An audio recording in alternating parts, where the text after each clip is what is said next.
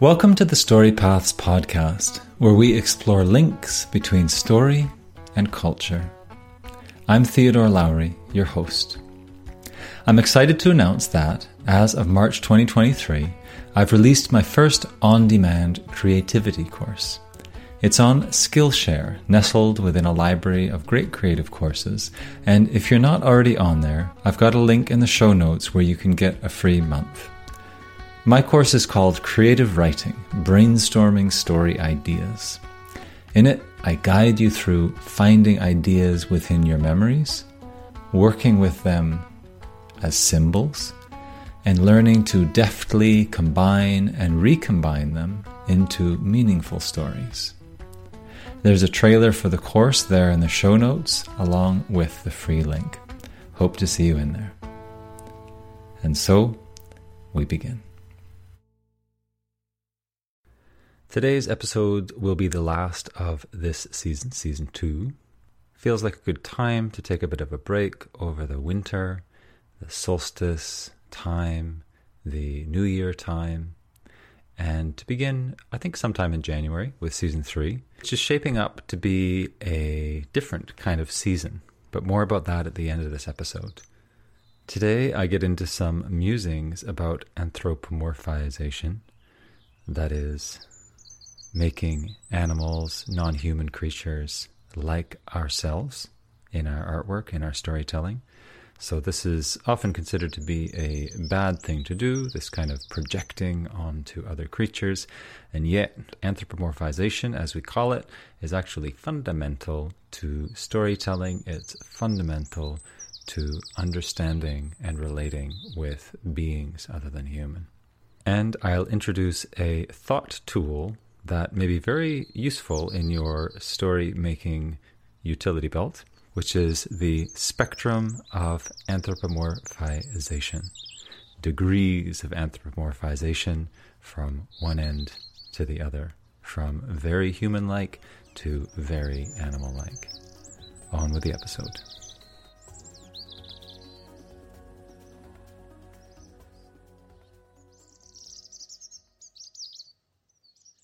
So I'm sitting here and I'm looking at my friend who is a big fuzzy white cat, like a big white fuzzball with a round face. And this cat, we would call this cat an animal. And I would call myself a human. This is in English how we often speak is that uh, our species, we call ourselves humans and every other species we call animals. And of course, within the realm of animals, we do have some specific names, like cats, which is, you know, a big category. It covers tigers and lions, as well as house cats and so on. And there's fish, and of course, there's many different kinds of fish, and so on. And if you think about the explanation of evolution, the scientific explanation of evolution, then we share a great family tree with all these different creatures. So we have branches going back in time that connect us where we parted from common ancestors and some beings we are closer to such as primates and mammals in general, and some we're a bit further from, like fish, crustaceans, plants. Some we're closer to than we might think, like fungus.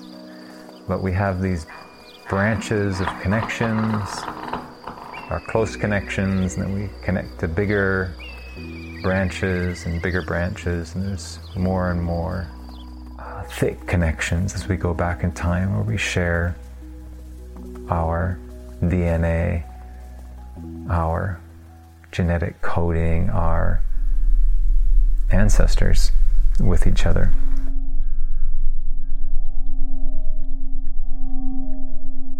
And go back to presumably an original life form or handful of original life forms, whatever that may be. So this is, you know, my understanding in a nutshell, scientific explanation. You got a lot of other explanations in the world as well, uh, theistic explanations, going back to God. I am God. You know, God. Let's say we go from us, we go back in time to the original humans, often a man and a woman. Oh, it's quiet in here. It is. Oh my god. And they may have come from devas, demigods, and the demigods came from higher demigods, who came from aspects of God, who came from originally Godhead or God and Goddess. That's a theistic explanation of how many came from one. So different explanations are there. Many explanations do bring us back to a single source or to a single trunk of a tree. Which brings us back to anthropomorphization. Boy, didn't quite didn't quite say it as good that time, I think. Let me try that again. Brings us back to anthropomorphization. Anthro, that's us, that's humans. And then the morph, that's form. Ization, to make. So it's to make other beings into human form or to project human qualities onto other beings, such as this fuzzy cat sitting in the room with me, peacefully listening to all this cosmological discussion. So I thank my friend the fuzzy cat for that, and you, dear listener, as well. So, given that we have this common history, this common ancestry. You know, if we're living into these stories or one of these stories that teach us about our past shared roots, trunk roots, source. Given that this is the case, we probably have quite a bit in common with cats and fish and plants and mushrooms. There's probably a lot in us that's kind of like in them, you know? Just like we humans, we're different beings from each other, but we have a lot of the same equipment physically, pretty similar to each other, you know? She's got nipples and genitals and a butt and a digestive tract, mouth to eat, eyes to see, ears to hear, and so on. And so do animals. And some have better hearing than us, some not as good, some better smell than us. Better meaning, you know, more acute, wider ranging. And they have feelings. I mean, let's let's just be honest about it, you know. You ever petted a dog, been angry at a dog, whacked a dog, then you know dogs have feelings. They react, they have emotions. I mean, geez, it's pretty self evident, right? Don't need a bunch of scientific studies to uh, prove that. Heard Sophie Strand say recently that, half jokingly, she said that, uh, you know, this whole hang up around anthropomorphizing other beings might be kind of a smokescreen justification so that in the name of science and objectivity and such, people can go on using animals for lab experiments and have their conscience be supposedly clear because, after all, animals aren't like us.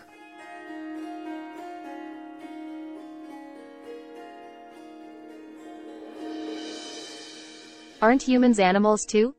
So, kind of stands to reason, as far as I see, that animals are quite a lot like us.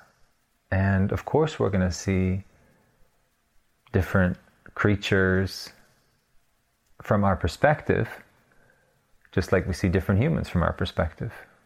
You know, I don't see you like I am you. I see you from my perspective. And if we get into deep empathy with each other, then I can get a sense of what it's like to be you. You can get a sense of what it's like to be me. That's not so different. Not so different with animals get a sense of what that animal's feeling, can tune into that animal, Totally.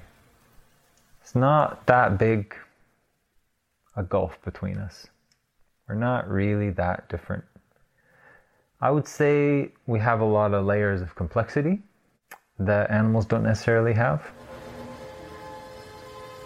You know, the human world is freaking complicated, in case you hadn't noticed.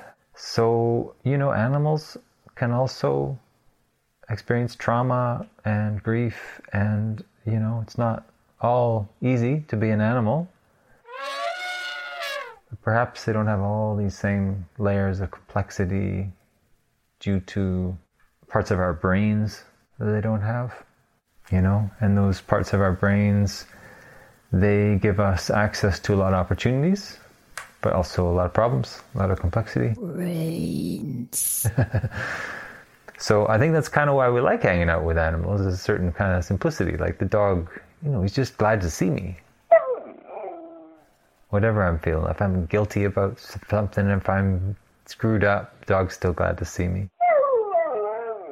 People, more complicated. More complicated. And if I meet somebody in the park and I'm walking a dog, we often bond on the basis of that dog. You know? We find common ground in that dog because we maybe don't know how to find that kind of simpler animal common ground with each other. Come up to each other in the park, smell each other. That's actually not that weird. I mean that that's considered weird. I, that would be considered weird if I went to the park here in Canada and started smelling a stranger. But uh, it's not really that weird. It's not that different from looking at somebody. I don't know. I mean, I heard of cultures where they embrace each other and smell each other. You get a sense of how the person's feeling that day. You can tune into where they're at.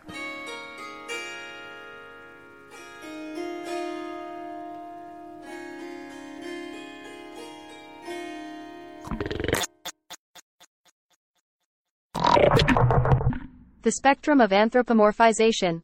So, in terms of uh, art and storytelling, talk about anthropomorphiz- anthropomorphization. What is that? What are some examples of that? So, I see it as a spectrum.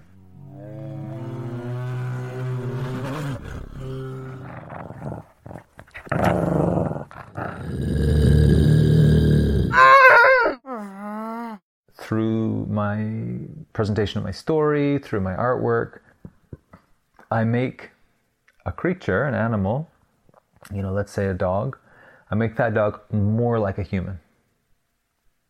You know, so like cartoons do it all the time.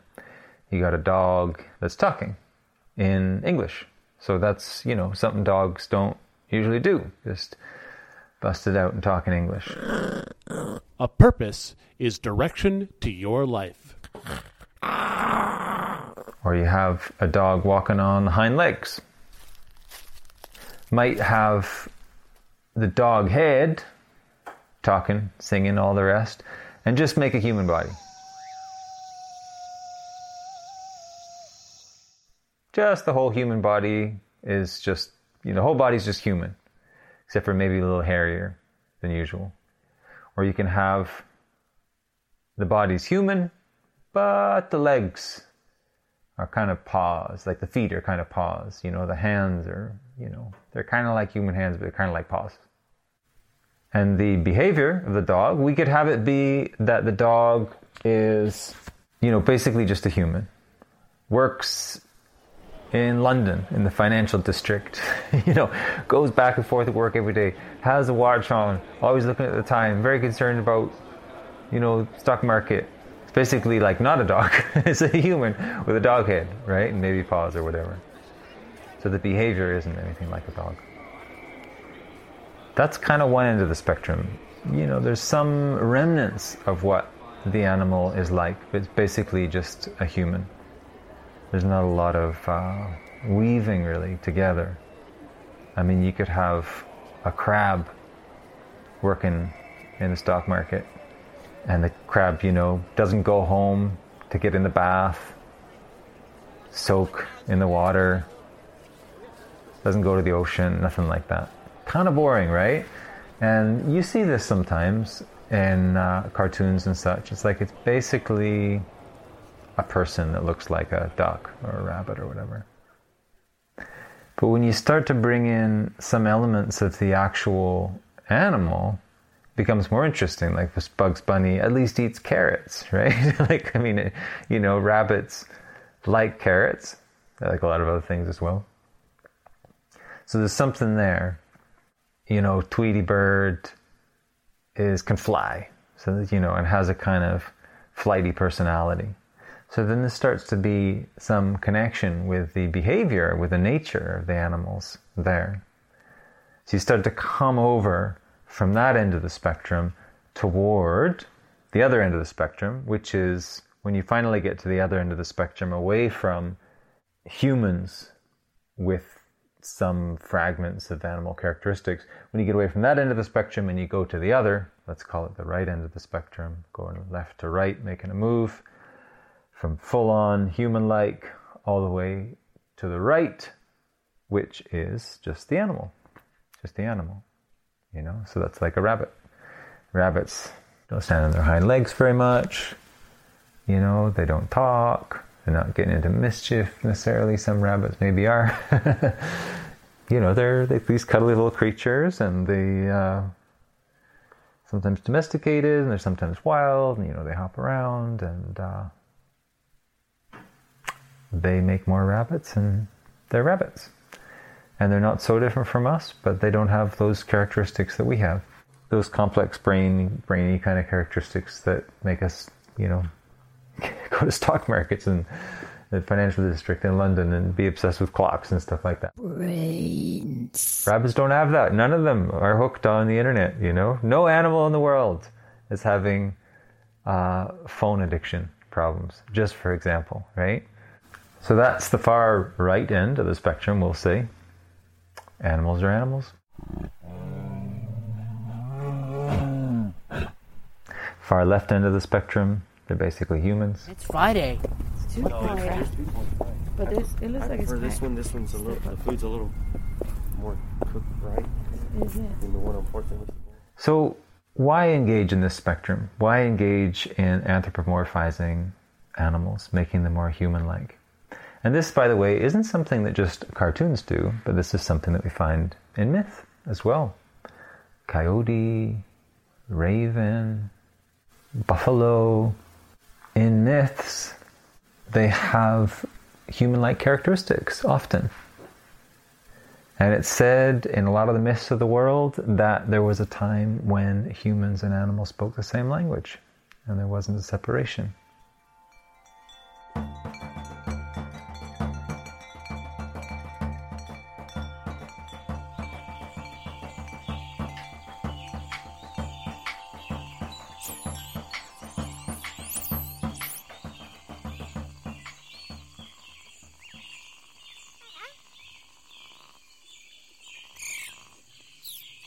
So that's quite something to sit with. And now we're further apart. And now many of us find it hard to speak the language of animals, to hear how they're communicating with how they are, with their actions, with their speech. So we have a gulf. We have a gulf. There's a beautiful Inuit myth that I heard when I traveled to Alaska that there was a time when the humans and the animals were all together, were as one. There wasn't a separation. And then a great rift opened in the land. And the rift grew and grew, and on one side were all the humans. All the humans on one side of this growing chasm, and on the other side, apart from the humans, were the animals, all the other creatures in the world. And the rift was growing, growing, growing, the animals on one side and the humans on the other.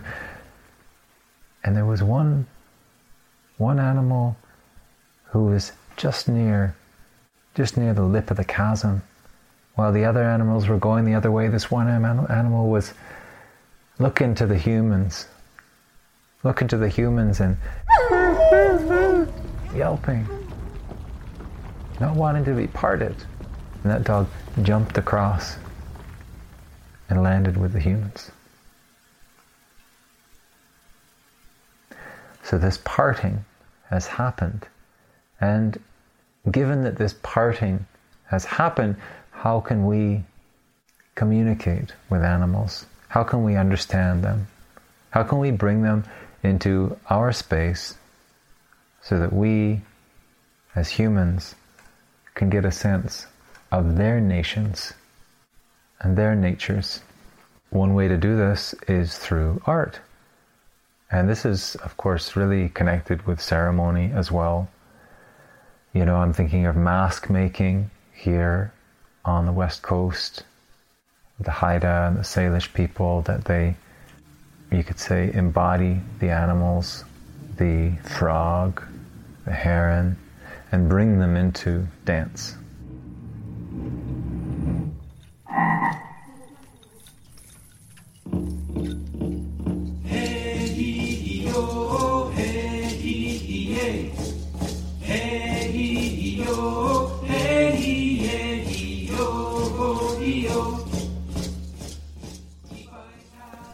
And so these are ways that we might bring these creatures into our world, into our human world, and make a bridge across that chasm so we can uh, we can understand one another. And so in art, in storytelling, in myth, this can come through this making more like us. You know, the buffalo are dancing and they're dancing in a way that's more similar to how we dance. That they're speaking in a way that's a little closer to how we speak. And this can be a really fun thing as well, I should say. This can be something you can actually play with. If you find a book on animal behaviors, you know, you'll find them uh, sometimes in bookstores, used bookstores, in sections about uh, field guides, you know, nature field guides, things like that. So you might find in there, you'll find books to identify different kinds of birds, for example, maybe in the place where you live, uh, different sorts of mammals, different kinds of fish, and so on. And in those identification books, you may find some paragraphs describing the animal's behavior. You know, so you might find, oh, this bird, junco, uh, doesn't build nests in trees, but on the ground. And because of that, they have to be very clever to get other creatures away from their nests, away from their precious eggs. Or you see, this kind of squirrel is solitary most of the year, just going down and collecting nuts and bringing them up and collecting and bringing and stashing, stashing. But then a certain time of year, they go into heat. And every, they all go into heat and they go and find each other and they reproduce and, you know, start a family. And, you know, maybe the old squirrels die at that point, or if the young ones are then able to go on their own and maybe go to a somewhat different territory because they have their areas that they use. Each one kind of spreads out. Each species has their web that they spread out and have a certain distance from each other, often, occupying the same kind of niche. So the squirrels, you know, they're not that far from each other compared to some creatures. And the little ones may go, and then the older ones, they go back to being solitary. the, the male and the female don't necessarily stick together. They go back to their own places, did the family thing, they're back to being in solitude until, until heat comes next year and you know other creatures have wider territories uh, as you go up the food chain and you get into you know predators they tend to have wider territory and fewer of them you know. So there's not as many eagles in an area as there are you know mice. Not as many orcas as there are seals not as many seals as there are sea urchins and so on so you kind of think of this ecology, we could call it, or you know how creatures behave, the behavior of beings other than ourselves, different kinds of beings. And then if you're thinking about anthropomorphizing that, you might you might take that behavior, that squirrel, for example, and just bring it a little closer to being human without changing anything fundamental. So, you know, instead of going uh, and living in a hole in the tree, our let's call this a lady squirrel, our lady squirrel might uh, live in a bungalow, you know, on top of a hill. Bungalow on top of a hill, a little bit apart from other people. You know, there's some sort of wild land in between the bungalow and where other people live. So not so far apart, but not like in the town either. And what's collecting uh, nuts? I mean, it could literally be connecting collecting nuts because humans we eat a lot of the same things squirrels do. This lady could be going around collecting nuts from different nut trees. Why not? Or you could say, well, instead of nuts, it might be information.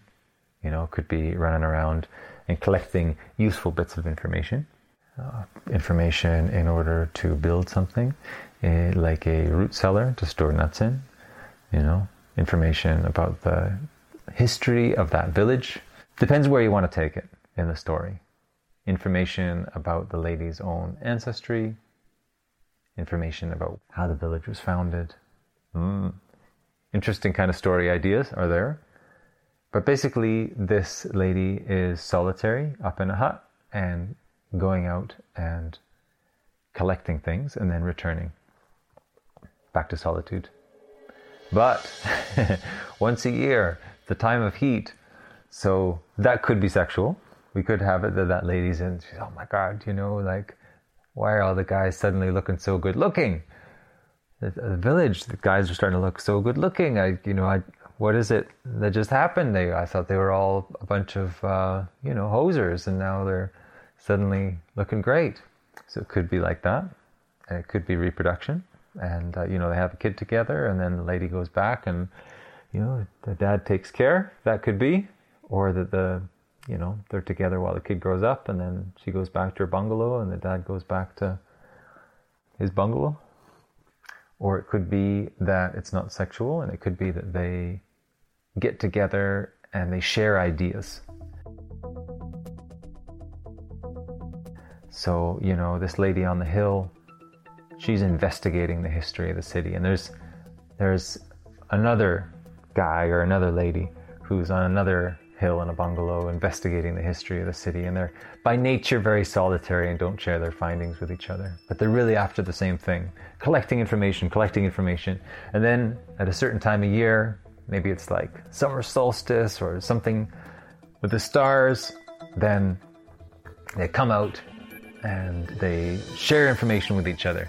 There might be others as well. They come and they share all their findings and they cross pollinate ideas, and then time passes and they start to feel shy again and they go back to their own abodes. So this is this is a, a way we could anthropomorphize these squirrels. You know, bring them into the into the human realm. And of course, if you're making a story, then the people I just described, the lady, the others in their own bungalows, uh, have squirrel heads. They could be, you know, researching the history of the town, uh, but they behaving like squirrels. They're eating nuts. Uh, they're talking. They're writing. They're doing things that uh, you know squirrels don't do and humans do, but they're quite a bit like squirrels. And then the town you know, we talk about anthropomorphizing the characters. Well, the town also could be a really squirrely kind of place. you know, I don't know, it's a kind of squirrely town. That's a really squirrely town. I don't know about that place. So it could be all made of wood, and you know, maybe the squirrels are good carpenters, or they, they gnaw. You know, the rodents have those teeth in front; they can really gnaw things, like opening nuts and stuff. So, like beavers, they could be carpenters with their teeth and they make these buildings which are wooden catacombs. You know, the wooden, wooden like those uh, stone formations you see in Utah and other places. These badlands stone formations. They could gnaw through the wood, finding the softest parts, and create these buildings that look like they're formed of driftwood or something. You know, like the ocean chewed, chewed the shape into the driftwood. That could be the village. You know, I was thinking, maybe you were thinking of a kind of traditional European village. That's what came to my mind. You know, depending where you're from, your experiences might be traditional African village, Indian village, longhouse. But it could be more squirrely. Could be more squirrely than that.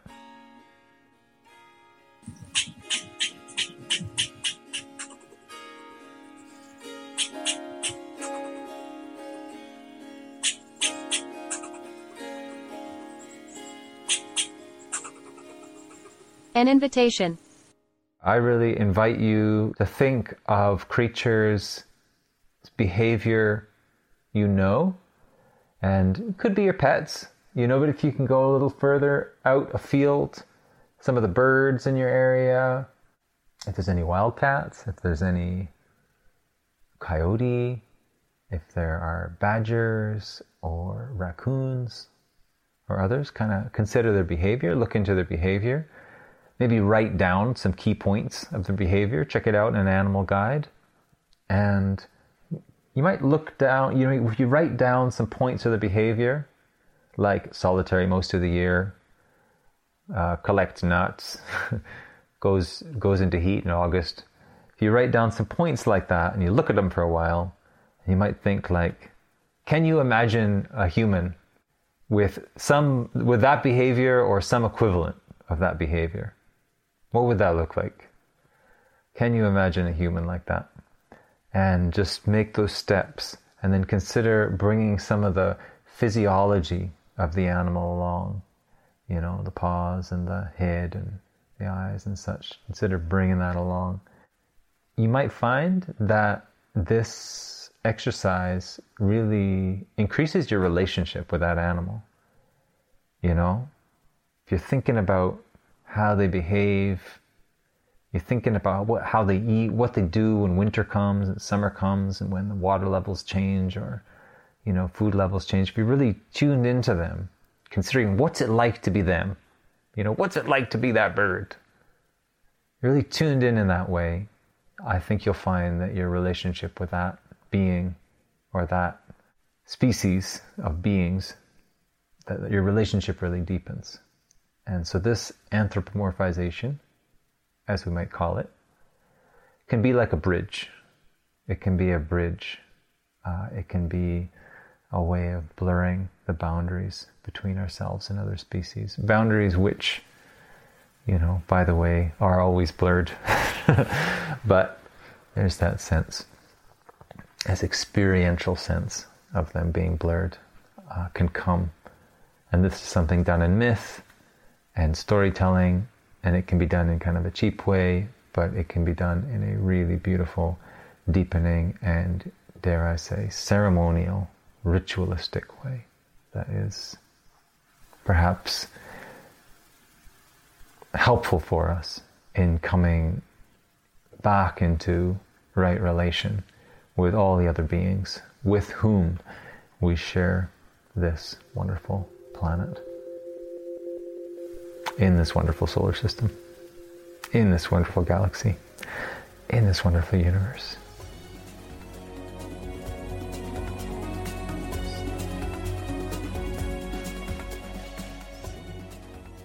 Thanks for listening. A little about season two before we part. This is shaping up to be a really interesting season. Uh, I have a lot to share myself, like today, thoughts about storytelling, story making, tools for your toolkit. And I'm also planning on interviewing some very interesting people, speaking especially about cultural stories, the stories that we are in, stories of ancestry, stories of cultures coming together, how modernity becomes a melting pot for many different cultural ancestral stories, and how we might find those threads again each of us and see how those threads might weave together rather than melt together. So, if that sounds interesting to you, then I look forward to being with you in season three. Thanks for listening to Story Paths, where we finger threads weaving story with culture. Before we go, I'd like to remind you of my new course, Creative Writing Brainstorming Story Ideas, that is now available on Skillshare. If you're looking for a playful, creative space, this may just be for you. You can find the trailer and a link for a free month of Skillshare in the show notes. And as we part, I send my best wishes for you and yours. In the words of the Irish poet John O'Donohue, may you realize that the shape of your soul is unique, that you have a special destiny here, and behind the facade of your life, there is something beautiful and eternal happening. And so we close.